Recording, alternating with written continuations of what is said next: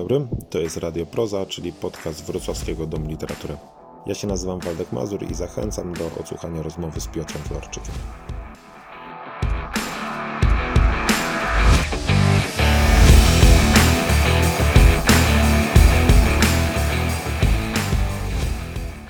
Piotr Florczyk to poeta, eseista, tłumacz, na co dzień żyjący w Stanach Zjednoczonych, dokładnie w Kalifornii. Polska publiczność literacka mogła sobie o nim przypomnieć stosunkowo niedawno, bo w roku 2019. Wtedy to nakładem Instytutu Mikołowskiego ukazał się jego nowy, drugi tak naprawdę napisany po polsku tom poetycki zatytułowany 2000 słów. Tom ten też znalazł się w tym roku w finale Wrocławskiej Nagrody Poetyckiej Silesius, co dla wielu było sporym, nawet bardzo dużym zaskoczeniem. Zaskoczenie to będzie tym większe, jeśli weźmiemy pod uwagę fakt, że poprzednia książka poetycka Florczyka, napisana po polsku, ukazała się w roku 2003. Na blisko 16 lat Piotr Florczyk zarzucił pisanie poezji w języku polskim, przed całkowicie na język angielski, a styczność, kontakt z poezją polską, poza tym kontaktem czytelniczym, polegała na przekładach z języka polskiego na angielski, m.in. poezji Wojciecha Bonowicza, Jarosława Mikołajewskiego, Juliana Kornhausera czy Anny Świerszczyńskiej.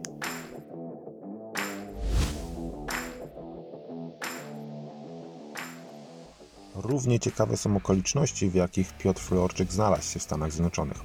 Jako nastolatek, jako reprezentant Polski otrzymał on bowiem stypendium na jednym z kalifornijskich liceów, stypendium pływackie. Ta kariera sportowa trwała przez ponad dwie dekady. W międzyczasie Piotr Florczyk zdobywał liczne medale na Mistrzostwach Polski, reprezentował Polskę na Mistrzostwach Świata i był także w dziesiątce najlepszych pływaków na 400 metrów stylem zmiennym. W dziesiątce najlepszych pływaków na świecie, rzecz jasna. Równocześnie z karierą sportową rozwijała się kariera, a może można by lepiej powiedzieć pasja literacka. Zresztą Piotr Florczyk y, w tej chwili pracuje niejako na dwa etaty. Z jednej strony jako trener pływacki, z drugiej strony jako wykładowca literatury na amerykańskich uczelniach.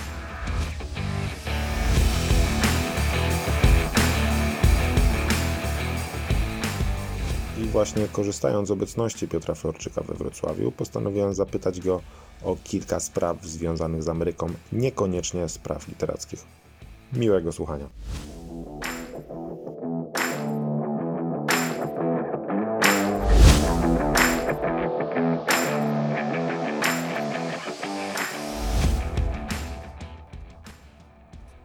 Piotrze, spotykamy się na kilka godzin przed spotkaniem z poetkami, poetami nominowanymi do Silesiusa.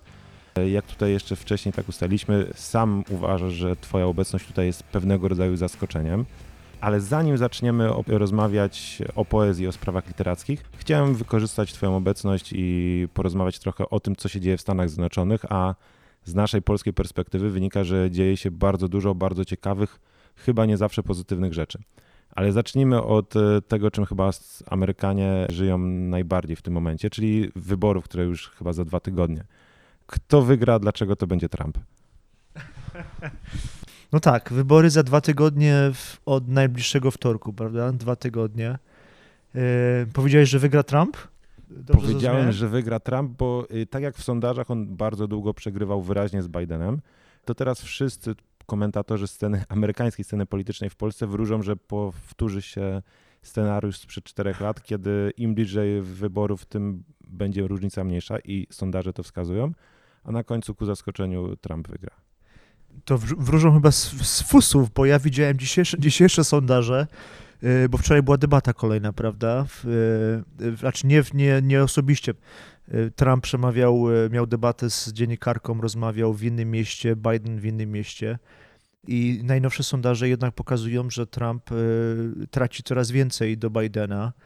No ale oczywiście w, sondaże sondażami, w, jak pewnie wiesz, zwycięzca nie zgarnia wszystkiego w Stanach, prawda? Jednak ten, ten college elektoratów i tak dalej decyduje, kto zostaje prezydentem. No i tutaj również Biden jest na prowadzeniu. Już uzyskał teoretycznie wymaganą ilość głosów. Wiesz to ja może przewinę troszeczkę do przodu i, i, i powiem, jak ja, to, jak ja to widzę. Więc tak, wydaje mi się, że wygra Biden. I to będzie szczęście w nieszczęściu.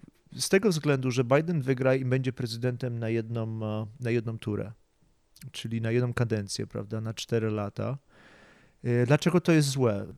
Przede wszystkim dlatego, że powiedzmy od przyszłego lata czeka nas kolejna kampania wyborcza, która zacznie się rozkręcać, prawda? Już, już obecnie mówi się, że te kampanie wyborcze w Stanach Zjednoczonych nigdy się nie kończą tak naprawdę, prawda? Jedna się, jest chwilowa przerwa, zawieszenie broni i tak dalej i po jakimś czasie rozpoczyna się kolejna kampania wyborcza. No i to jest złe, prawda, że nie będzie tej kontynuacji. Dlaczego, dlaczego tak przepowiadam, że Biden będzie prezydentem na, na jedną turę? No ze względu na swój wiek. Jeśli Trump wygra rzeczywiście, tak jak ty przepowiadasz, czy, czy, czy ludzie w Polsce przepowiadają, fachowcy, no to myślę, że to będzie wielkie zaskoczenie dla wielu ludzi. No ale masz rację, że 4 lata, 4 lata temu też, też prawda, nikt nie, nie przewidywał, że człowiek znikąd, celebryta telewizyjny, narcyz wielki i tak dalej. Nie chodzi tutaj o pokonanie Clintonowej, prawda, tylko że zdobędzie nominację republikanów, prawda? To było największym zaskoczeniem. On też nie był tak e, stricte ze środowiska republikańskiego, to co mu wypominano, że on wcześniej był demokratą. Później do tych republikanów tak. wrócił, odszedł i znowu wrócił tak naprawdę chyba przed samymi wyborami. Tak, podobnie jak, jak Michael Bloomberg, prawda, którym jego, jego wielki niemesys, prawda, oni się nienawidzą, jest podobnym y, politykiem, biznesmenem politykiem, który lawiruje pomiędzy jedną partią, główną jedną partią, główną a drugą. No cóż, ja już, ja już głosowałem. Nie, nie zdradzę na kogo, ale ja już głosowałem, bo jak wiemy, można korespondencyjnie głosować w Stanach przed czasem, więc ja już oddałem swój głos przed wlotem do Polski nie tylko na, nie tylko na przyszłego prezydenta, ale również e, przeróżne e, e, referenda, które mamy w Kalifornii. W, w, to tak na marginesie dodam, że Kalifornia jest, jest stanem, gdzie przy każdych wyborach odbywa się przynajmniej 5-10 referendów na różne tematy. Od podatków, od rurociągów do, do podatków szkolnych i tak dalej, więc więc kopertę, którą się otrzymuje, jeśli ktoś głosuje korespondencyjnie, jest, to jest dosyć gruba koperta. E, no zobaczymy, no zobaczymy. Ja również czekam, e, no wszyscy czekamy, no bo to jest jednak e, dla wielu ludzi, ludzi sprawa życia i śmierci. Nie, nie, nie, nie tylko tutaj nawiązuje do pandemii koronawirusa, ale no przyszłości, prawda? Dużo się mówi o tych podziałach społecznych w Stanach, rozwarstwieniu, jeśli chodzi o zarobki, podatki, dostęp do służby zdrowia. No tak, możemy, możemy godzinami rozmawiać na te tematy wszystkie. W ogóle wybory prezydenckie w Stanach Zjednoczonych, a wybory prezydenckie w Polsce czy w e, Europie to jest e, taki worek tematów, różnic, które, które można było analizować. Wspomniałeś o wieku Bidena ale Donald Trump też jest e, panem po 70, a inny z kandydatów, e, z kandydatów na kandydata, jeżeli chodzi o demokratów, bardzo popularny w Polsce, przynajmniej w środowiskach e, lewicujących trochę, czyli Bernie Sanders, też był panem przed 80, jest panem przed 80. Dla przykładu Andrzej Duda w Polsce jest jeszcze przed, przed 50. Aleksander Kwaśniewski też był 40-latkiem, kiedy zostawał prezydentem. U nas raczej szuka się tych ludzi młodszych, a w Stanach Zjednoczonych jest jakby taki kult y, sędziwego siwego pana? Y, wiesz to nie wiem, nie, wydaje mi się, że to są raczej, raczej różnice bardzo praktyczne, czyli y, może czytałeś, może państwo czytali, jakie zasoby finansowe osoba musi po posiadać w Stanach Zjednoczonych, żeby brać w ogóle udział w wyborach, więc... I tu jest kolejna różnica. W Polsce nie można prywatnych pieniędzy wrzucać w kampanię wyborczą, prawda? Tak, no, nie, no tak, ale czyli powiedzmy, nie wiem, 40-latek, czy 38-9-latek, czy osoba, która mająca 45 lat, nie wiem ile Andrzej Duda miał lat, jak został prezydentem, e, no, no, no siłą rzeczy nie zdobędzie. Nie, nie ma powiedzmy tych konekcji e, w Waszyngtonie, czy, czy, w swoim, e, czy w swoim stanie, no i tych zasobów finansowych, prawda? Aczkolwiek w, w, w prawyborach demokratycznych mieliśmy młodszych kandydatów, prawda? Mieliśmy prezydenta, prawda, miasteczka z Indiany, e, e, Pita, na którego głosowała moja żona, e, zdradzę. W ogóle, w ogóle tak to wyglądało w naszym domu, że podzieliliśmy się, że podzieliliśmy się, że żona głosowała na jednego kandydata, ja na drugiego. Niestety żaden z naszych kandydatów nie zdobył, nie zdobył nominacji Partii Demokratycznej. Ale, mnie, ale tu bym, to, to bym wskazał jako główny powód. Po prostu nie ma, nie ma konekcji, nie ma tych funduszy, zasobów finansowych, wsparcia u, u sędziwych panów, prawda, którzy rozdają karty. I stąd ta, stąd ta różnica. Przy okazji poprzednich wyborów, wtedy jeszcze chyba nie premier polskiego rządu, a minister, e, obecnie premier Mateusz Morawiecki, wybór między Hillary Clinton a Donaldem Trumpem nazwał, przyrównał do wyboru między dżumą a cholerą. Czytając trochę amerykańskiej prasy, można uznać, że nie ma tam jakiegoś szalonego entuzjazmu co do jednej kandydatury i drugiej i raczej się wybiera może nie mniejsze zło, ale tego kandydata, który nas raczej nie uratuje. W sensie nie rozwiąże wszystkich problemów, z którymi się borykają w tej chwili Stany Zjednoczone.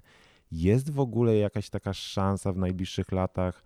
Jest ktoś na horyzoncie, jeżeli chodzi o życie polityczne w Stanach Zjednoczonych, kto mógłby e, w taki zdecydowany sposób e, zaradzić, może nie pandemii, bo tego, temu na razie chyba nikt nie jest w stanie zaradzić, ale chociażby tym problemom społecznym, problemom finansowym, z którymi Stany Zjednoczone coraz bardziej się borykają. Jest to dobre pytanie. Nawet I- może nie osoba, co grupa, powiedzmy, Wiesz, jakieś. do, dobre, dobre pytanie. W, wiesz co, w, tutaj, tutaj trzeba by było wskazać i poszukać y, przyszłych kandydatów w, indywidualnych stanach, prawda? Czyli na przykład obecny gubernator Kalifornii jest osobą, która no może nie ewidentnie, ale jednak wyraźnie y, jest powiedzmy szykowana do, do, do, do jakiegoś startu w wyborach prezydenckich za ileś tam lat. Y, I na pewno on nie jest jedyną taką osobą, więc inne stany również mają jakieś tam gwiazdy wschodzące, które kiedyś y, być może staną, staną do walki o, o, o urząd prezydenta. Jeśli chodzi o poprawienie, rozwiązanie kłopotów, problemów Ameryki, jeśli chodzi o problemy społeczno-ekonomiczne, y, wiesz co, wydaje mi się, że ja nie jestem pesymistą, wręcz przeciwnie, jestem raczej optymistycznym człowiekiem, ale wydaje mi się, że to są ro- problemy e, nie do rozwiązania, że nie ma, nie ma takiej osoby, czy nie ma takiego, w, e, takiego parcia, aby e, niektóre z tych problemów w ogóle rozwiązać.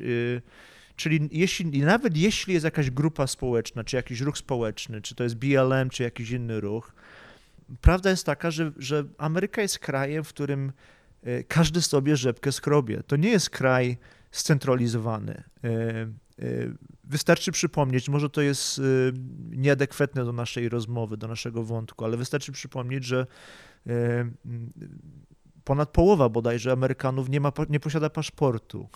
Druga połowa nigdy nie była poza granicami swojego stanu. To są, e, no to są jakieś stereotypy, ja tu upraszczam oczywiście też, ale prawda jest taka, że ludzie głosują y, y, portfelem, czyli wo- swoim własnym portfelem przede wszystkim i w trosce o swoje własne interesy. Więc jeśli ktoś mieszka w małym miasteczku i, i y, nie wiem, widzi Afroamerykanina raz na, na miesiąc, y, wydaje mi się, że taka osoba nie będzie skłonna do tego, żeby głosować na przykład za jakimiś reformami czy sądownictwa, więziennictwa na przykład, czy szkolnictwa, które w jakiś tam sposób miałoby pomóc y, warstwom zmarginalizowanym, prawda, społeczeństwa. Więc y, to jest taka sprawa dosyć skomplikowana, bym powiedział. Na pewno nie jest, nie jest tak, że y, no popatrzmy na przykład na ruch, na ruch BLM, prawda, bo to jest, y, trochę w tym kierunku zmierzamy również, więc y, jest to ruch jak najbardziej ważny, istotny, który bardziej niż jakikolwiek inny ruch skupił uwagę ludzi nad kwestią rasizmu, prawda, który istnieje y, w strukturach, nie wiem, polityczno-gospodarczych, społecznych Stanów Zjednoczonych. Y, Czy to oznacza, że, mm, że, te, że ten rasizm, nie wiem, zaniknie, że y, dajmy na to Afry, Afroamerykaninom będzie łatwiej o awans społeczny? No nie sądzę, nie sądzę. Wydaje mi się, że y, potrzebne są jakieś konkretne, konkretne reformy, ruchy, czyli na przykład, y, nie wiem, obniżenie y, czesnego na uczelniach na przykład, czy w ogóle zniesienia wymogu y, y, opłat za studia. No tutaj moglibyśmy wymieniać przeróżne, prawda, pomysły. Ale darmowe studia to Europa, Europa, tak upraszczając i posługując się stereotypami, to z punktu widzenia e, Stanów Zjednoczonych jest socjalizm. W Europie. W Europie darmowe studia, bezpłatna opieka zdrowotna. To, co dla nas, mieszkańców Polski, wydaje się takim, taką oczywistością, to o czym ty mówiłeś, że każdy sobie rzepkę skrobie w Stanach Zjednoczonych, to czasami zapominamy w Polsce, że nie dość, że w Stanach Zjednoczonych e, tego nie macie e, zagwarantowanego, to do tego to, jak społeczeństwo odrzuciło Obamacare, między innymi wybierając Donalda Trumpa, pokazuje, że nawet ci wydawać by się mogło, beneficjenci tych rozwiązań nie są do nich e, przekonani. No masz rację, wiesz co, no przede wszystkim nie, nie odrzucili, czyli Ob- Ob- Obamacare dalej funkcjonuje, ale oczywiście republikanie próbują, y, próbują, y, y, zgłaszają sprawy, prawda, w sądach, próbują znieść tą ustawę, czy powiedzmy jakoś ją tam ogolicić, prawda, zmienić i tak dalej, więc wiesz co, na początku może posłużę się przykładem, że znam, znam osoby, młode osoby, dużo młodsze ode mnie, które na przykład y, oficjalnie mówią, że one nie chcą mieć ubezpieczenia społecz- y, społeczno-medycznego. Y, medycznego raczej, przepraszam, nie społecznego, czyli nie odpowiednika polskiego ZUS-u, ale medycznego, prawda? Że oni nie chcą za to płacić, bo oni byli u lekarza ostatnim, raz, ostatnim razem dwa, dwa lata temu dlaczego oni mają płacić, nie wiem, 300 dolarów miesięcznie teraz, tak jak wymaga, prawda? Bo Obamacare, jak wiemy, wprowadził obo- obowiązek, prawda, wykupienia ubezpieczenia medycznego. Tego wcześniej nie było. No i oni na przykład mówią, ja nie chcę płacić, nie wiem, 200-300 dolarów miesięcznie na to ubezpieczenie, więc coś takiego też istnieje, masz rację. E, Ludzie, którzy zyskali na, na Obamacare, to są ludzie przede wszystkim, którzy mieli chorobę istniejące, prawda? Bo to było naprawdę absurdalne i, i, i niesamowite, naprawdę, jeśli człowiek się na tym zastanowi, że ktoś, który osoba, która miała jakieś przewlekłe choroby chroniczne i tak dalej, nie mogła dostać się do lekarza, prawda, i pójść do lekarza, bo ubezpieczyciel y, odrzucał wnioski o, o, o, o, opłacenie rachunków i tak dalej. Y, Nawiążę jeszcze do, tych, do tego wątka darmowych studiów, więc y, sprawa, sprawa płacenia za studia w Stanach jest, jest, jest, jest skomplikowana czy złożona pod tym względem, że w, Stanach doprowadzono do doskonałości, do doskonałości model, który, który pozwala na e, e, zarabianiu na wszystkich i na wszystkim. Co również ma swoje plusy, bo to oznacza, że tutaj wypowiem coś, co może nie będzie, nie jest zbyt popularne w pewnych środowiskach, ale rynek, czyli tak zwany rynek przez duże, przez duże ry, y, znalazł sposób na to, żeby podłączyć każdego do jakiegoś tam systemu, do jak- jakiegoś tam obiegu finansowego. I to również się wiąże, jeśli chodzi y, y, o tematy y, szkolnictwa wyższego. Czyli jeśli ktoś chce iść w Stanach na studia, musi płacić, owszem, y, no nie każdy, prawda? Ludzie, którzy są z ubogich rodzin i tak dalej, są dofinansowania przeróżne, dostępne. Ale jeśli ktoś nie kwalifikuje się do różnych grantów czy stypendium, owszem, musi płacić, ale czy te kwoty są wysokie, to już możemy o tym dyskutować. Czyli, czyli na przykład, jeśli, jeśli rok studiów y, dla osoby y, z danego miasta, czyli powiedzmy, wyobrażam sobie tutaj, ktoś idzie na Uniwersytet Wrocławski i musi zapłacić, y, tak jak w Stanach na przykład, nie wiem, y, 3 czy 4 tysiące dolarów rocznie za te studia. To jest oczywiście dużo pieniędzy, ale to są kwoty do zdobycia. Czyli właśnie o tym mówię, że, że owszem, trzeba płacić, ale to jest do zrobienia. Y, Czy dla wszystkich? Oczywiście nie. Ci, którzy się nie kwalifikują, muszą się starać o y, stypendia, dotacje, granty i tak. Wielu studentów w Stanach studiuje przez pierwsze dwa lata y, na tak zwanych kolegiach miejscowych, gdzie nauka jest naprawdę bardzo tania. I następnie, nie wiem, czy znasz w ogóle ten system, że Mówisz o koledżach, które, koledże, uniwersytety, które często w Polsce się zlewają w jedno, a Nie, to w Stanach jest również Mhm. jedno. Czyli jedyna różnica między uniwersytetem a college'em to jest to, że uniwersytety y, mają studia doktoranckie, a koledże nie mają. Czyli można iść normalnie na licencjat do koledżu i tak dalej, na magisterium również. Tutaj mówię, w, y, w Stanach istnieje cała, cała sieć y, y, setek, jeśli nie tysiący, tak zwanych kolegiów dwuletnich. Czyli ktoś po liceum może iść, nie, nie, nie musi iść od razu na uniwersytet czy, na, czy do, do instytucji, która ma czteroletnie studia i tak dalej, pięcioletnie i tak dalej, tylko na początku może iść na, do takiego kolegium dwuletniego, gdzie mówiąc, mówiąc y, wprost, odwala wszystkie obowiązkowe przedmioty. Bo w przeciwieństwie do, do, do Polski w Stanach idzie się na studia i najpierw trzeba zaliczać masę różnych przedmiotów obowiązkowych, prawda? Nie zdaje się na wydział, na kierunek, tylko zdaje się na uniwersytet, prawda? Czyli uniwersytet cię przyjmuje i po dwóch latach musisz ogłosić, ogłosić kierunek. Y, Ja pamiętam, jak ja studiowałem, że ja w ciągu pierwszych, y, pierwszego półtora roku zmieniałem kierunek studiów bodajże trzy razy. Trzykrotnie, bo to mi się nie podobało, potem próbowałem czegoś Ale innego. to nieważne, czy chcesz studiować coś ścisłego, chemię, fizykę czy literaturę, to na początku wszyscy jesteśmy na jednym roku, że tak powiem. Tak. Być może niektóre uczelnie mają coś takiego, że, y, że student już na samym, na samym początku, przyszły student na samym początku ogłasza, że on chce studiować biznes, tam administrację czy coś na przykład. Y, To wtedy owszem, prawda, prawda ten, ten, ten, ten, ta jednostka wewnątrz uniwersytetu się o tym dowiaduje i tak dalej, i tam ten student może jest traktowany inaczej. Ale nie, z reguły wszyscy startujemy, w- idą na uniwersytet, biorą mniej więcej te same przedmioty, je- jest oczywiście jakiś tam wybór i do dwóch lat, prawda, do dwóch lat trzeba, należy ogłosić kierunek, więc, więc ten system tych koledżów dwuletnich jest naprawdę doskonały, bo pozwala na, na naukę właśnie, w, e, odbębnienie, że tak powiem, tych obowiązkowych przedmiotów za grosze. To naprawdę są, to są, to są, to są jakieś, nie wiem, rok kosztuje bodajże 500 dolarów na takim koledżu. E, To jest tańsze niż studia w Polsce zaoczne czy wieczorowe.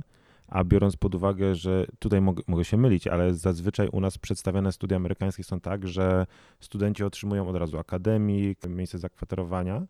We Wrocławiu, w Krakowie, w Warszawie niewielki procent studentów otrzymuje miejsca w akademikach i musi korzystać z wolnego rynku, czyli wynajmować sobie pokój za około 1000 zł miesięcznie, a nawet więcej. Tutaj, tutaj no, to na, nawet o tym nie wiedziałem. Wiesz co, w Stanach to wygląda tak, że y, na większości uczelni mieszkanie w akademiku jest obowiązkowe przez dwa lata. Y, niektóre uczelni, na niektórych uczelniach jest to y, obowiązek jednego roku zamieszkania w akademiku.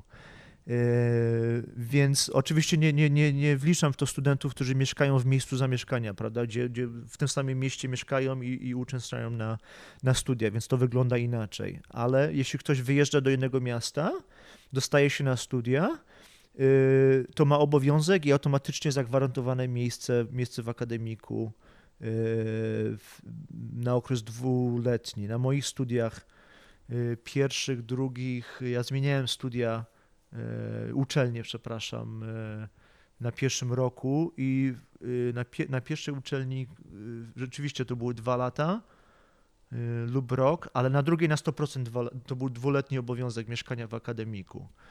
Dokończę może ten wątek tych dwuletnich koledżów, bo to jest naprawdę coś wspaniałego. Wielu studentów decyduje się na to ze względu na, na koszty, na to, że mogą mieszkać dalej z rodzicami, mm, bo w każdym mieście jest taki, jest taki dwuletni college, nawet wiele, wielu z nich, to jest nie tylko jedna uczelnia taka. Y, I najpiękniejsze w tym, w tym systemie jest to, że po tym y, okresie dwóch lat taki student zgłasza się y, o transfer, czyli prosi o tak zwany transfer na uczelnię czteroletnią i proszę sobie wyobrazić, że tutaj, tutaj nie ma, nie ma jakiejś, y, jakiejś selekcji. Znaczy selekcja oczywiście jest, bo jest za dużo chętnych, ale nie ma sekcji pod tym względem, że na przykład ktoś, kto kończy dwuletni college miejski, następnie może się dostać na UCLA czy na, na, na Berkeley na przykład. To jest coś wspaniałego. A taki student zazwyczaj y, startując po liceum nie dostałby się na taką uczelnię na przykład. I to jest również takie, takie, taki boczny mig, takie boczne wejście, żeby dostać się na lepszą uczelnię. Najpierw studiowanie na dwuletnim koledżu y, lokalnym, a potem, y, potem transfer na uczelnię jakąś renomowaną. Kupę pieniędzy w międzyczasie zaoszczędzamy, odwalamy wszystkie obowiązkowe przedmioty, dostajemy się na UCLA na przykład i robimy już wtedy kierunek, prawda? Wtedy już idziemy na konkretny kierunek, zostaje nam dwa lata do licencjatu. E, No i kończymy studia po czterech latach licencjat. Oczywiście potem startowanie na magisterium to jest, to jest całkiem co innego, prawda? Do, od nowa powiedzmy składa się podanie i tak dalej. Okej, o systemie szkolnictwa wyższego w Stanach moglibyśmy pewnie bardzo długo rozmawiać, w końcu jesteś pracownikiem naukowym. Chciałem jeszcze o jedną rzecz właśnie w tym temacie zapytać ostatnią i może obalić pewien mit. W Polsce tak zwane darmowe studia, studia wyższe charakteryzuje to, że w tym momencie wielu krytykuje system za to, że produkujemy magistrów bardzo, bardzo wielu, y, dla których po prostu nie ma pracy. Zwolennicy tego systemu amerykańskiego w Polsce przynajmniej często przytaczają ten argument, że może te studia w Ameryce są trudniej dostępne, są droższe, chociaż z tego co mówisz wcale tak być nie musi, ale po tych studiach amerykańskich to ty jednak się odnajdujesz bez problemu na rynku pracy. I to jest prawda, czy to jednak e, jest taki mit i podkoloryzowanie tego? Pół na pół bym powiedział, bo to jest jednak. e, e, Musimy pamiętać o tym, że mm, ten mit Ameryki jako kraju, gdzie każdy ma szansę, prawda, na ten swój amerykański sen czy marzenie, no to jest jednak mit, prawda, że y, głównym, głównym mechanizmem, który segreguje ludzi jest właśnie szkolnictwo. I, i ta segregacja rozpoczyna się co najmniej od liceum. Y, Sporo się teraz na ten temat dowiaduję, nie tylko bo doświadczyłem tego sam jako licealista amerykański, ale sporo się na ten temat dowiaduję ostatnio, bo jestem, y, jestem ojcem czteroletniej córki i wyobraź sobie, że już z żoną rozmawiamy, gdzie, gdzie nasza córka pójdzie do podstawówki za te dwa lata, gdzie, gdzie pójdzie do zerówki za rok. Y, y, y, Rozmawiamy z przeróżnymi ludźmi na ten temat, którzy oczywiście mają starsze, mają starsze dzieci od, od naszej córki. I, i, I często właśnie słyszy się to, że okej, w tym wieku jeszcze, jeszcze to nie, nie, nie, nie gra różnicy i tak dalej, ale liceum na 100%. Mu- Musicie, musicie mieszkać w miejscu, gdzie są dobre, y, dobre szkoły publiczne, czy, do, czy dostęp do, do szkół prywatnych. To też jest w Waldku ciekawy temat właśnie, jak Amerykanie się przeprowadzają za szkołami, czyli przeprowadzają się e, do rejonów, prawda, tak jak w Polsce, gdzie są lepsze szkoły. Szkoły publiczne, y, mówimy o podstawówkach, gimnazjach, y, liceach, są w Stanach Zjednoczonych utrzymywane przede wszystkim z podatków od nieruchomości. Więc łatwo sobie wyobrazić, że- tam, gdzie domy są droższe, są lepsze szkoły. I to jest niestety prawda. Więc, więc y, co roku Amerykanie się przeprowadzają, jeśli mają dzieci w roku szkolnym, żeby wylądować jak w najlepszym rejonie. Y, I to jest taka gra. I to jest taka gra, która się toczy od najmłodszych lat. Jeśli chodzi o studia, mm, większość amerykańskich studentów studiuje administrację. To jest naj, najpopularniejszy kierunek amerykańskich studiów.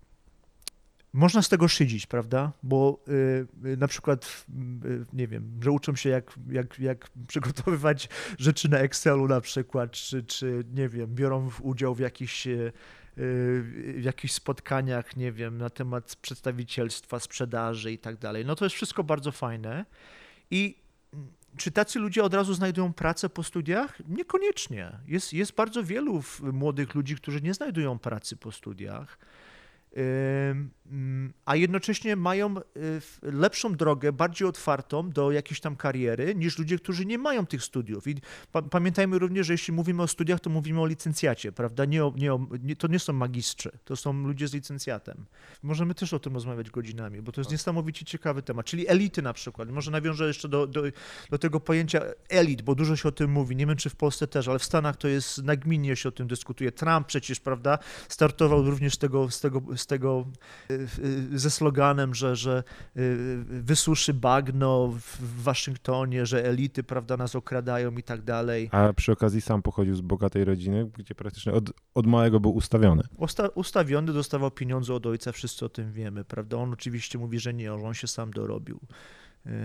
No, prawdą jest taką, że, że ludzie, którzy pochodzą z zamożnych rodzin i mają z rodzin, które mają zasoby finansowe takie, a nie inne, no po prostu mają łatwiej, przynajmniej na samym początku, prawda? Być może później to się jakoś tam e, życie to koryguje i tak dalej, ale na samym początku rzeczywiście jest ludziom łatwiej. No, nawet jeśli chodzi o szkoły, prawda? Czyli E, jeśli ktoś, no, no, no na samo co wspomniałem o tych, o tych publicznych szkołach, no jeśli ktoś e, jest, pochodzi z rodziny, która mieszka e, w, w, w biednej dzielnicy, że tak to ujmę, e, ta osoba będzie miała, będzie miała gorszy, naprawdę trudniejszy start w życie, bo będzie uczęszczała do szkoły, e, z której na przykład 10% uczniów, e, maturzystów kończy na studiach, e, e, a nie 80%, prawda?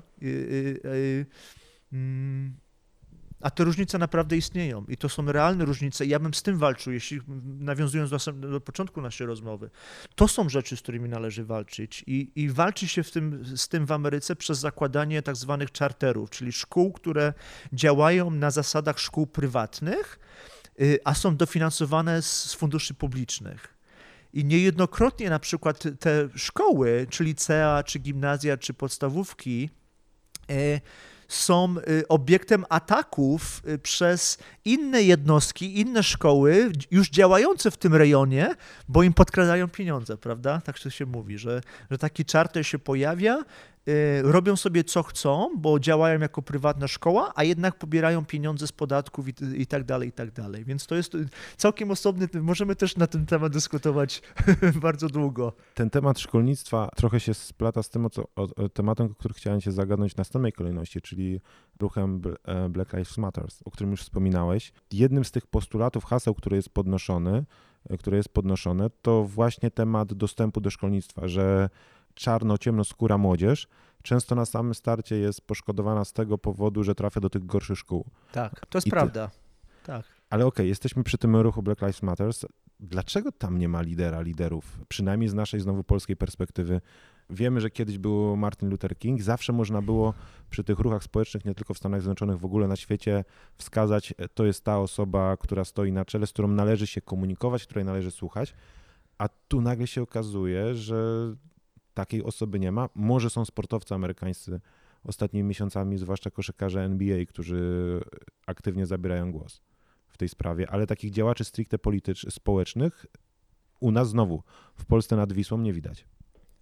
Wiesz co, no pamiętaj o tej de- decentralizacji, o której wspominałem, prawda? Więc y, y, y, Obama był takim liderem, prawda? I dalej jest jak najbardziej, ale jako prezydent oczywiście był, był wielkim y, liderem, który zjednoczył y, y, Afroamerykanów, y, Latynosów, y, y, y, białych mieszkańców, no wszyscy, no masa ludzi, prawda? Przekrój społeczeństwa amery- amerykańskiego głosował na Baracka Obamę. Sam ruch BLM ma bardzo wielu przywódców, prawda? Ma, ma swoje pododdziały lokalne, gdzie, gdzie działają, jest rzeczywiście ktoś tam jest jakimś y, dyrektorem, kierownikiem, przewodnikiem i tak dalej, więc, więc struktury krajowe, y, y, struktury lokalne przenoszą się na stanowe, krajowe i tak dalej. To wszystko istnieje. Ale masz rację, że nie ma, nie ma jakiejś takiej osoby, no ala prezydent, prawda? Osoby, która, y, która gdy przemawia, wszyscy słuchają, prawda? Wszyscy zwracają uwagę na co ta osoba mówi. Pamiętajmy również o tym, że a wiesz, zdradzę ci, że wiem o tym, co zaraz powiem, tylko dlatego, że przez parę lat miałem okazję być wykładowcą literatury afroamerykańskiej. I y, pracując jako wykładowca literatury afroamer- afroamerykańskiej, dowiedziałem się między innymi tego, że y, w społeczeństwie afroamerykańskim bardzo istotną rolę odgrywa y, Kościół, a przede wszystkim pastor, lokalny, lokalny pastor, który jest osobą właśnie no taką jak kiedyś powiedziałbym ksiądz w Polsce, prawda? To była jakaś tam, e, może nie głowa rodziny, ale osoba, która właśnie była jakimś takim ojcem przewodnim tego społeczeństwa, e, przewodnikiem powiedzmy duchowym, religijnym, e, nieczęsto osobą, która również ma coś do, wspólnego z, z, z, ze sprawami biznesowymi w tym społeczeństwie. I powiedziałbym, że dla wielu Afroamerykanów to właśnie ich lokalny pastor jest taką osobą, której oni najbardziej, y, na której oni najbardziej polegają, jeśli chodzi o. y, No też nie chciałbym tu upraszczać, prawda, ale, ale rzeczywiście jest coś takiego w, y, w literaturze, czytamy o tym bardzo często właśnie. Y, Spotkałeś o, o doktorze Kingu na przykład, prawda, który był taką osobą dla wielu ludzi, którzy, który przecież zaczynał jako pastor, prawda, Y, i, i, i- nie, nie, nie, nie kończąc tej swojej misji pasterskiej, potem oczywiście stał się osobą na, na, skalę, na, na skalę krajową, nawet światową oczywiście, ale wywodzi się również właśnie z tej tradycji takiej y, wspólnoty lokalnej, religijnej, y, która wskazuje drogę. W trakcie tych protestów, ruchów, kampanii społecznych, bo e, ruch BLM przybiera różne postaci e, w różnym etapie, w zależności też co się dzieje, jaka jest decyzja sądu w sprawie. Tutaj doszło do kilku takich e, skandali, o tym może teraz nie będziemy rozmawiać. E, Występują różne postulaty, pojawiają się różne postulaty, e, między innymi zachęcający Amerykanów, te mniejszości, tych niebiałych Amerykanów do tego, żeby poszli głosować. E, My w Polsce przez lata, e, w sumie cały czas mamy jakiś problem z frekwencją w trakcie wyborów. Ten rok 2020 był trochę inny, ale wcześniej mniej więcej połowa Polaków do wyborów nie chodziła. Czy w Stanach Zjednoczonych też jest tak duża grupa społeczna, która w tych wyborach, nie mówię tylko o wyborach prezydenckich, nie bierze udziału. To są wybory przecież na szczeblu stanowym, które prawdopodobnie dla tych społeczności są jeszcze istotniejsze, jeszcze ważniejsze. Jeżeli nastąpi jakaś taka mobilizacja, to możemy się spodziewać, że w przeciągu paru lat wszystko się w Stanach Zjednoczonych wywróci. W sensie nastąpi taka wymiana klasy politycznej. Czy to byłoby dobre? Czy to by się przydało? Wiesz, czy by się przydało? Sądzę, że tak. Sądzę, że jak, jak najbardziej. E, Im więcej inności, im więcej różnic razem w jednym miejscu, uczących się ze sobą rozmawiać, dyskutować, podających sobie rękę, jak najbardziej. To jest jak najbardziej byłoby plusowe e, rozwiązanie. Czy do tego dojdzie? E, Nie sądzę. Nie sądzę. Na pewno nie w takiej skali, jak. y, jaką, jak sądzę, ty sugerujesz, że, sugerujesz, że to nie będzie jednak jakiś ruch y, y, w, y, na szczeblu, nie wiem, federalnym na przykład, który potem, y, y, którego potem skutki, nie wiem, y, będzie widać w polityce y, federalnej, czy no, no, państwowej, czy, czy nawet, no, na pewno nie międzynarodowej. Y, Nawiązując do y, tego, co wspomniałeś o wyborach, rzeczywiście w wyborach lokalnych, y, stanowych, Głosuje niewielu ludzi, naprawdę. Niewielu ludzi się tym interesuje. Większość, większość osób, y, pewnie jak w innych państwach, miejscach, uważa, że jej głos ni- niewiele znaczy, więc y, y, po co mam się fatygować i tak dalej. I tak się nic nie zmieni. Na pewno jest w tym trochę prawdy, prawda, że jednak ludzie, którzy głosują regularnie, no to nie są Afro, Afroamerykanie, prawda, jeśli chodzi o ilość czy skalę, prawda. Stąd, y, stąd właśnie parcie czy, czy, czy różne kierunki, aby pozyskać sobie na przykład y, starszych białych obywateli głosujących, prawda? Bo oni regularnie chodzą do, do chciałem powiedzieć, do kościoła. Regu- Pewnie też. regularnie startują, y, biorą udział w wyborach. Y, No młodzież praktycznie prawie w ogóle nie startuje, prawda? Młodzież nie bierze udziału w wyborach. Wiem, że w Polsce chyba też nie, ale w Stanach, w Stanach jest to grupa, jest to grupa wiekowa, która w ogóle się nie interesuje, czy mówi, że się nie interesuje. Ostatnio na odwrót znowu udają, że się, słyszy się, że się bardzo interesują i że w tych wyborach na pewno wystartują, y, oddadzą swój, swoje głosy. No zobaczymy. Wiesz, y, wiesz co, powiem może, może coś innego jeszcze, Waldku, jeśli, jeśli mogę. Wiesz, y, znam, znam bardzo wielu ludzi w Stanach, którzy głosują, tak jak wspomniałem wcześniej, swoim portfelem, czyli interesuje ich tylko jedna rzecz, na przykład podatki. I nie interesuje ich, czy, y, czy nie wiem, Afroamerykanie z, y, mają dostęp do szkolnictwa, y, czy dochodzi do jakiegoś wyzysku, nie wiem, w fast foodach i tak dalej. W ogóle ich to nie obchodzi. Jedyna rzecz, jaka ich interesuje, to to, czy oni płacą mniej czy więcej podatków. I co gorsza, to są często bardzo dobrze wykształceni ludzie. To są ludzie, którzy na przykład, nie wiem, w Polsce bym może, może nie intelektualiści, ale ludzie, którzy coś wiedzą o świecie, byli tu i ówdzie, ale w pewnym sensie pogodzili się z tym, że, y, że nie można wszystkiego zmienić, przynajmniej oni sobie to tak tłumaczą. Y, Jedyna realna rzecz, która ma wpływ na moją kondycję osobistą, moje życie, to jest to, powiedzmy, jakie, są, jakie, jakie płacę podatki i ja tylko głosuję na tych, którzy na przykład te podatki będą obniżać, prawda, a nie, a nie, a nie podwyżać, nawet jeśli te podwyżone podatki miałyby później, nie wiem, jakaś ich część pójść właśnie na, na, na polepszenie warunków w szkołach, czy, czy jakieś tam e, szkolenia dla pracowników i tak dalej. W ogóle ich to nie obchodzi. W ogóle ich to nie obchodzi, nie chcą o tym słyszeć, chcą tylko słyszeć o tym, czy ja będę płacił więcej, czy mniej. To myślę, że tu dużo wspóln- wspólnych cech można znaleźć między polskimi wyborcami a A wyborcami to nawet nie amerykańskimi. wiedziałem, widzisz. Myślałem, E, myślałem, że Polacy jednak, że jednak jako wspólnota, powiedzmy, y, tutaj mają większe jednak te, te, te, te, te y, jakieś takie wrażenie, mniemanie wspólnotowe o sobie, ale widzę, że nie. z To tego, są stereotypy i wydaje mi się, oczywiście u nas trochę w inną stronę to idzie, w, w, uważa się, że dw- 2015 i wygrana taką podwójną e, Prawa i Sprawiedliwość, Prawo i Sprawiedliwość zawdzięcza obietnicom z kolei socjalnym, w sensie znalazła się grupa społeczna e, niedofinansowana w trudnej sytuacji finansowej. Oni w sposób taki realny, a jak się później okazało wykonalny, obiecali im pieniądze, dotacje, transfery socjalne e, i ci wyborcy te transfery otrzymali prawdopodobnie ignorując całe zaplecze, które szło za Prawem i Sprawiedliwością, Mówi się wręcz, że duża część chociażby wyborców z lat 90. i wcześniejszych e, SLD, czyli takich powiedzmy lewicowych, tak, poszła właśnie za Prawem i Sprawiedliwością,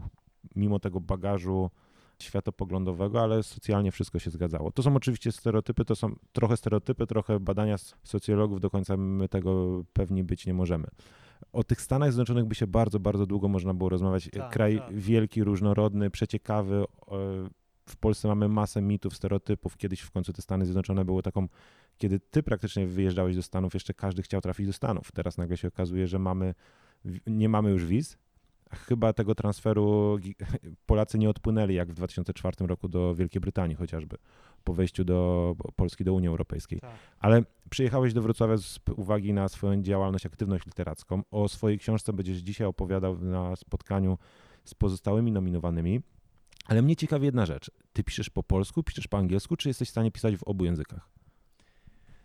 No tak, ja, ja tworzę w, w, w, po polsku i po angielsku, więc i, i wydaję. Wydaję po polsku, po angielsku. W, Chodziło mi o proces, czy na przykład, bo przyjęło się, jeżeli są osoby dwujęzyczne, ty taką osobą jesteś, to jest, za, ja potrafię sobie wyobrazić, że jest język, w którym myślimy.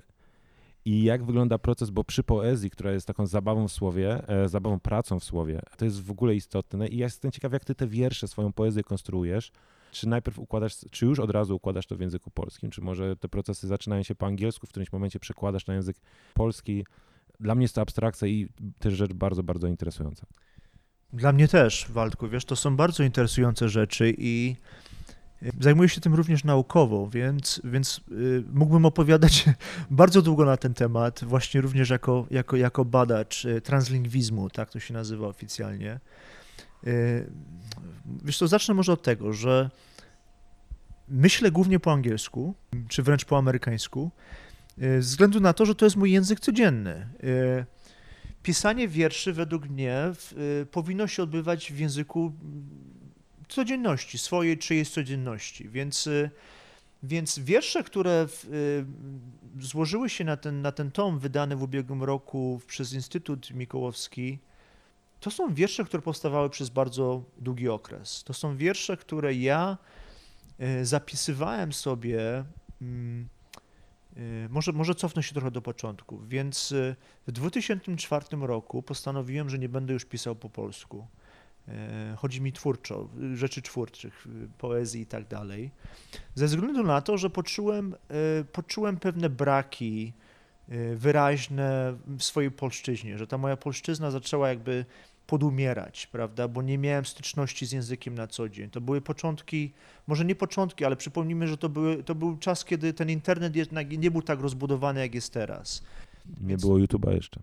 Nie było YouTube'a, masz rację, nie było YouTube'a, był książ- y, dostęp do książek na przykład był o wiele trudniejszy niż teraz, do, do, do lektur, do czytania y, y, w języku polskim w moim wypadku, więc postanowiłem, że po prostu miałem trudności z wypowiedzeniem się po polsku, zaczęło mi to strasznie przeszkadzać, te wiersze były takie bardzo gnomiczne, bardziej chodziło tutaj o jakieś przekazywanie informacji niż jakąś właśnie zabawę w języku, podążanie za językiem, prawda, bo jak wiemy język jest starszy od nas, wie lepiej, Brocki bodajże to powiedział.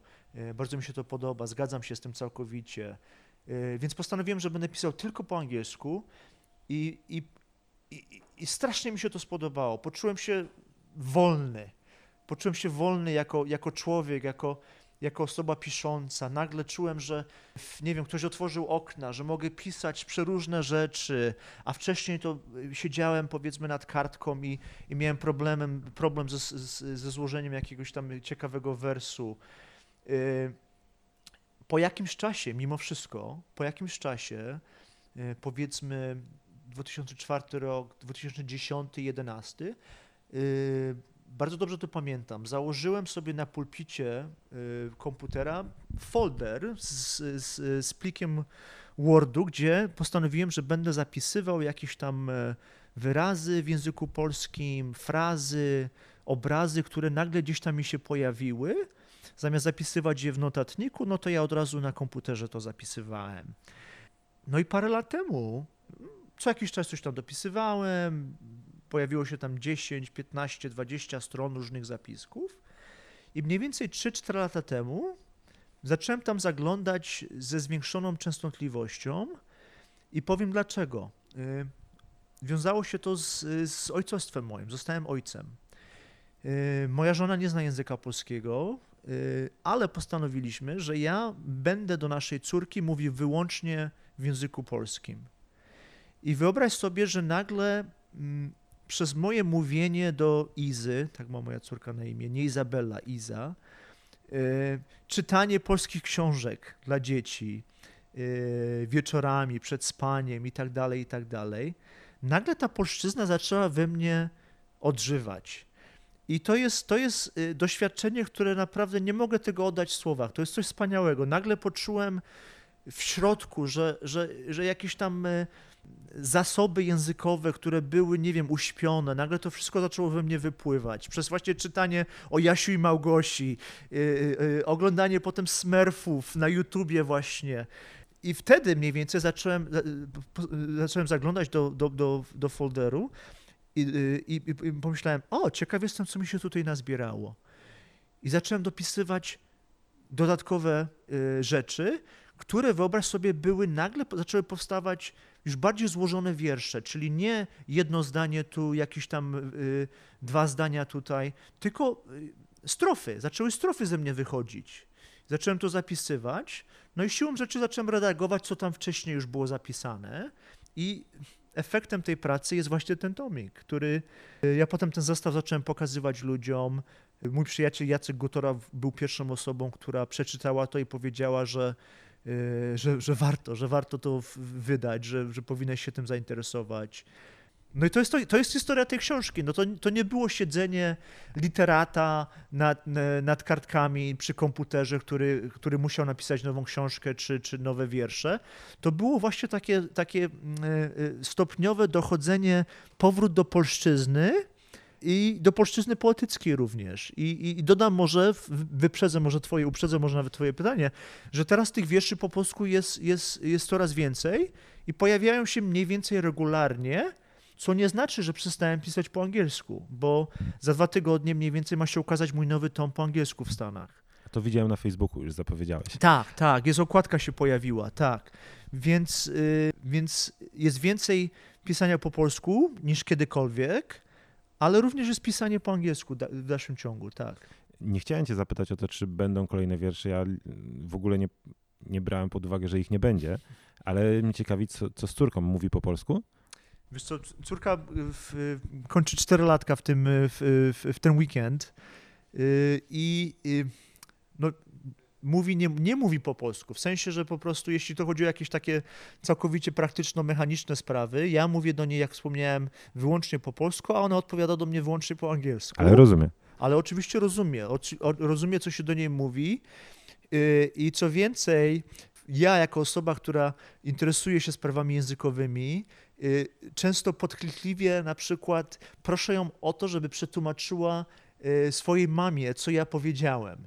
I robię to po prostu, żeby sprawdzić, prawda, czy, czy rozumie. Ja potem słu- słucham, co, ona, co Iza mówi do mojej żony i, i, i w większości sprawdza się. Czyli w większości tłumaczy dokładnie i stuprocentowo to, co ja do niej powiedziałem po polsku, przekazuję po angielsku y, y, y, w, mojej żonie. Więc no to też jest ciekawa rzecz, rzecz prawda? Jak, jak, jak, jak dziecko nabywa, uczy się języka i tak dalej. To są bardzo ciekawe sprawy. Y, Jak również ten cały translingwizm. Dlaczego na przykład ludzie, którzy y, y, piszą twórczo w dwóch językach, na przykład historycznie jest wiele przypadków takich ludzi, prawda, i będzie ich przybywało. To nie jest, to nie jest już jakieś takie, prawda, ewenementy, prawda, już jest coraz więcej ludzi, którzy z różnych powodów y, mieszkają, w, w, prawda, w innym państwie, w innym, żyją w innym języku i tak dalej, i tak dalej. Ci ludzie potrzebują otuchy przede wszystkim, prawda, bo wielu z nich ma skłonności czy talent artystyczny, a, a wydaje im się, bo utarło się mówić, że poezję można pisać tylko w swoim języku ojczystym czy języku, językiem, ję- języku pierwszym. Miłosz prawda? mówił. No Miłosz mówił tak i nie chcę się tutaj y, kłócić z noblistą, czy to jest prawda, czy nieprawda, ale powiem Waldku, że wspomniałem o tym w, w szkicu w, Odrze, który się, który się ukazał we wrześniowej Odrze. Nie wiem, czy, czy miałeś okazję ten tekst przeczytać. Ja w tym tekście przypominam wszystkim y, zainteresowanym, że że Miłosz wjeżdżając do Stanów Zjednoczonych miał 50 lat, więc trudno, żeby osoba 50-letnia nagle od niej wymagano, żeby pisała, zaczęła pisać w języku angielskim, czy nawet, żeby ona poczuła się na siłach, prawda, żeby tworzyć w języku angielskim, nie tylko, nawet nie tylko jeśli chodzi o wiek, przede wszystkim o wiek, ale nie tylko, tylko mówimy o osobie, która była już gwiazdą polskiej poezji przed wyjazdem, prawda, to był w pełni ukształtowany y, polski świetny pisarz, więc y, nie można się dziwić, że on uważał, że można pisać tylko tylko w jednym języku. No i osoba, która wyjeżdża do, za granicę mając 5 lat, czy 15, czy 20, jest naprawdę w innej, w innej sytuacji. Yy, Ale do czego zmierzałem? Do, do tego zmierzałem, że co jest rzadkością, to rzadkością jest yy, autotranslacja. Czyli wielu ludzi, którzy mimo, że tworzy yy, w kilku językach, nie przekłada siebie z jednego języka na drugi, Y, I jest to często związane z, y, y, z poczuciem y, y, bariery tożsamościowej, prawda? Czyli osoba, która pisze w jednym języku, czuje się, że jest inną osobą niż y, kiedy pisze y, w, w tym drugim czy trzecim języku, prawda? Bo są również takie osoby, które tworzą w trzech językach.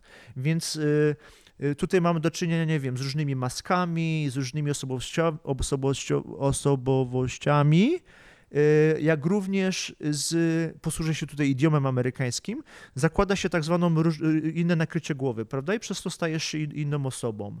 Y, I to jest bardzo ciekawe. Dla, dlaczego, dlaczego, y, dlaczego tak jest, prawda? Dlaczego i dochodzi to, jak, to jest jakieś tam, y, jak, są stopnie, mówimy o stopniach, jest pięć stopni, prawda? Osoba na samym początku pisze tylko w języku y, macierzystym, y, w drugim stopniu przechodzi na język nabyty, Yy, mm, mniej więcej w tym samym czasie zaczyna przekładać poezję ze swojego pierwszego języka na swój drugi język, często w celu udowodnienia sobie i innym, że y, y, włada tym językiem nabytym y, y, na tyle dobrze, żeby samemu pisać, prawda, w tym języku. To jest kolejny etap. Y, I to, to są takie, mówię już takie etapy naukowe. Ostatnim etapem, wyobraź sobie, jest właśnie ten etap, kiedy osoba zaczyna przekładać samego siebie. E, Mówię o twórczość, prawda?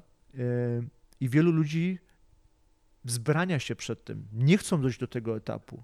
Jest to, pomijam jakieś tam sprawy praktyczne, czyli że jest to bardzo męczące, zajmuje dużo czasu i tak dalej. Oczywiście jest to bardzo też jakoś e, e, twórczo e, generatywne, prawda? Jest to bardzo fajna rzecz, że mogę napisać wiersz, który potem przełożę na język polski czy język amerykański i, i mam szansę stworzyć całkiem nowy wiersz, prawda? Czyli jakby nawet nie dwie wersje, ale dwa różne wiersze. To jest taka fajna zabawa, no ale wielu ludzi nie chce na to tracić czas. Woli jednak rozdzielać, żeby ten podział na, na, na twórczość w jednym języku, a drugim, żeby ten podział pozostał. Ja również jestem obecnie taką osobą, czyli jest bardzo mało u mnie właśnie takiego e, przekładania, na przykład te wiersze, które są w tomie 2000 słów, żaden z nich nie został przeze mnie przełożony na język e, mm, angielski, a bez problemu mógłbym to zrobić, prawda? Mm, Czuję się na siłach, y, ale z jakichś powodów nie chcę tego robić, przynajmniej jeszcze nie. Y, No i w drugą stronę, prawda? Wiersze, które napisałem i opublikowałem w Stanach, czy w Wielkiej Brytanii, nigdy by nie były przeze mnie, żaden z nich nie był przełożony na język polski, a również mógłbym spróbować. Tutaj z kolei bym się obawiał tego, że, y, że może mi brakować tej polszczyzny jednak, prawda? Y, Ale, ale, ale może są też inne powody, prawda? Jakieś, jakieś y, do których nie chcę się przyznać na przykład, albo które, których się boję, y, że, że nie wiem, że, do- że do- że dojdzie do jakiegoś pomieszania właśnie tożsamości y, dodatkowej, poza tą, którą już przeżyłem jako osoba, ja- jako, jako, jako imigrant, prawda? Y, Bo to każdy imigrant przechodzi taką właśnie, y, taki stan właśnie zawieszenia, że człowiek nie wie, kim jest, prawda? Nie wie, y, nie wie, gdzie należy, a każdy z nas musi gdzieś należeć, tak? Stąd ten mit, prawda, że jestem stąd i jestem stąd, a nie stamtąd, prawda? Osoba, która wyjeżdża za granicę i zaczyna żyć w, innym społecz- w innej społeczności, w innym języku, jeśli chce y, y, y, wejść w tą społeczność nową, niestety przechodzi właśnie taki etap, mm, no to jest, tak, to jest taka kocuwa tożsamościowa, prawda? Że to jest, to jest bardzo bolesne dla wielu ludzi, jak wiemy, prawda? Często się czyta pamiętniki na przykład emigrantów, prawda, którzy oni wspominają o tym. Y, I przyznam ci, że jak byłem y, y, bardzo młodym emigrantem, to nie rozumiałem tego w ogóle. Ja, ja czułem się, że w ogóle te, te wszystkie jakieś zasady, normy, jakaś taka potrzeba powiedzenia, y, kim jestem, skąd jestem, że w ogóle mnie, się mnie to nie tyczyło, nie, tyczyło, nie tyczyło, wiesz? Y, Byłem takim po prostu, a ja tu tylko mieszkam, nie jestem emigrantem, ja tu mieszkam, nauczyłem się języka bardzo szybko, nie czuję się tu jakiś wyobcowany i tak dalej. Y, To przyszło później, wiesz? Później przyszedł taki moment właśnie, że człowiek zaczynał sobie zadawać takie pytania. Niestety wielu ludzi nie ma tych możliwości, które ja miałem, prawda? Y, Nie wiem, czy wiesz, ja wyjechałem do Stanów y, y, bez, bez swojej rodziny, więc ja, ja mieszkałem z amerykańską rodziną od samego początku, więc miałem ten wejście, to wejście w, w społeczeństwo amerykańskie ułatwione przez to, prawda? Mówię o, o szkole, języku, tradycjach, mentalności, tak dużo się mówi o mentalności, czy amerykańskiej, czy jakiejś innej. Y, y, No to są tajniki, prawda? To jest nie do zrozumienia dla kogoś, kto nie mieszkał z taką rodzinką na samym początku, nie widział dlaczego, bo co to znaczy mieć inną mentalność, że inaczej się myśli, inaczej się podchodzi do życia, to są wszystko abstrakty, prawda? Y, Abstrakcje, prawda? To jednak trzeba doświadczyć na własnej, na własnej skórze, więc ja to miałem wszystko bardzo ułatwione. To, co, o, o czym mówisz, to jest zupełnie coś innego, jak wjeżdża się do Stanów Zjednoczonych, a ląduje się na tym Greenpointie bądź w innym miejscu. Tak naprawdę z tej Polski jeszcze się do końca, mimo obecności w Nowym Jorku, jeszcze się nie wyjechało. I Wiesz, wiesz co, tu ci, tu, ci przyznam rację, rzeczywiście to jest y, mm, y, y, w- na jednej z uczelni, który, na której pracuję, y, y, niedawno miałem rozmowę z, z, z, z Rosjanką, z, z kobietą, która wyjechała z Petersburga, mieszka w Stanach od 9 lat, y, także dosyć długo już i rozmowa była właśnie dokładnie o tym, co mówisz, więc tak, y, ta studentka zgłosiła się do mnie ze względu na moje imię i nazwisko. Oczywiście nie wiedziała, że jestem, że jestem tak jak ona, osobą z, z, z, z gdzieś indziej, ale mieliśmy wspaniałą rozmowę na temat tego, że na przykład ona mieszka w Los Angeles, y, które ma y, bardzo wielu mieszkańców y, y, z Rosji. Y, Właśnie w tak zwanym, jak to się mówi bardzo brzydko, w getcie rosyjskim, prawda? Ona po angielsku mówi bardzo słabo, mimo że mieszka tam od 9 lat. Do czego zmierzam? Ano do tego, że zapytałem ją, czy nie chciałaby y, otworzyć się, wyjść z tego właśnie środowiska rosyjskiego w Los Angeles. Ona powiedziała, że bardzo chętnie, ale że nie potrafi, że to jest jej los, że takie jest jej życie, że ona by sobie nie poradziła, więc, więc to, że ktoś wyjeżdża do Stanów i ląduje na Greenpointie, to jest po prostu podyktowane sprawami praktycznymi, prawda? Gdzieś trzeba się zaczepić. Y, Oczywiście inną, inną rzeczą jest to, o czym wspominam, że wielu z tych ludzi potem nie ma możliwości, żeby, żeby wyjść poza tą społeczność y, na Greenpointie czy w jakimś innym miejscu, gdzie mówi się w swoim języku, języku ojczystym. Więc to jest jakby odmienna sprawa. I ta, Rosy, ta Rosjanka, y, ona właśnie mówiła, że ona by bardzo chciała, ale nie potrafi. I to jest, to wydało mi się strasznie smutne, że, że ona y, jakby nie, nie, poniekąd skazuje się na, przyjmuje ten swój los, nie wiem, skazuje się na takie mieszkanie, życie właśnie w miejscu, gdzie jest się w Ameryce, ale tak naprawdę tej Ameryki się nie zna, bo się czyta rosyjskojęzyczne gazety, prawda, i tak dalej, i tak dalej. A z drugiej strony dodam jeszcze, bo to jest druga, jeszcze jest druga część tej, tej, tej opowieści, pytam się, czy, czy, y, czy jest w Stanach legalnie, prawda, czy ma papiery. Powiedziała, że na początku nie miała, ale że teraz ma. I pytam jej się, czy, czy jeździ do Rosji, czy, czy ma kogoś w Rosji jeszcze, czy wraca do, y, do domu i tak dalej. Mówi, że nie wraca, bo nie chce. Więc pomyśl sobie, jakie to jest tragi- jaki to jest tragizm, prawda? Osoba, która nie chce wracać do Rosji, bo czuje się wykorzeniona z Rosji, być może ucieka przed czymś, prawda? Y, Bo z jakiegoś powodu wyjechała z tej Rosji, prawda? I ląduje w Los Angeles, wspaniałym mieście, bardzo ciekawym, różnorodnym mieście, zaznaczę od razu, nie dla, nie dla każdego. Wielu ludzi, przynajmniej połowa Ameryki nienawidzi Los Angeles. Mówią, że to jest, że to jest dziadostwo, brzydko, brudno i tak dalej. To fakt, to jest miasto południowe, więc jest brudno, bo deszcz nie pada w ogóle. I wyobraź sobie, ta Rosjanka żyje właśnie w takim zawieszeniu, prawda? Chciałaby nie może, nie potrafi, do Rosji nie może wrócić.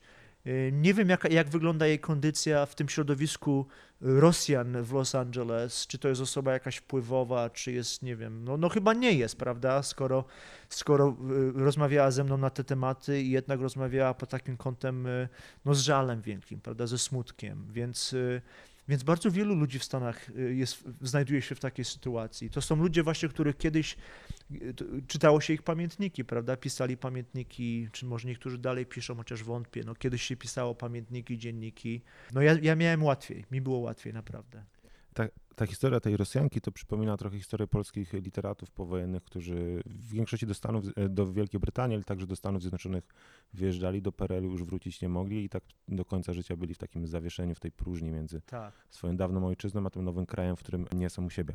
Piotrze, obiecałem Ci, że zajmie Ci pół godziny, zeszła ponad godzina. Bardzo Ci dziękuję w takim razie Ja za dziękuję. rozmowę. E, Moglibyśmy pewnie jeszcze dwa razy dłużej rozmawiać, Jak ale musisz oszczędzać sił, jak już wspominałem, dzisiaj wieczorem jeszcze czeka Cię tutaj spotkanie z pozostałymi nominowanymi. Powodzenia w takim razie. Dziękuję Waldku, dziękuję.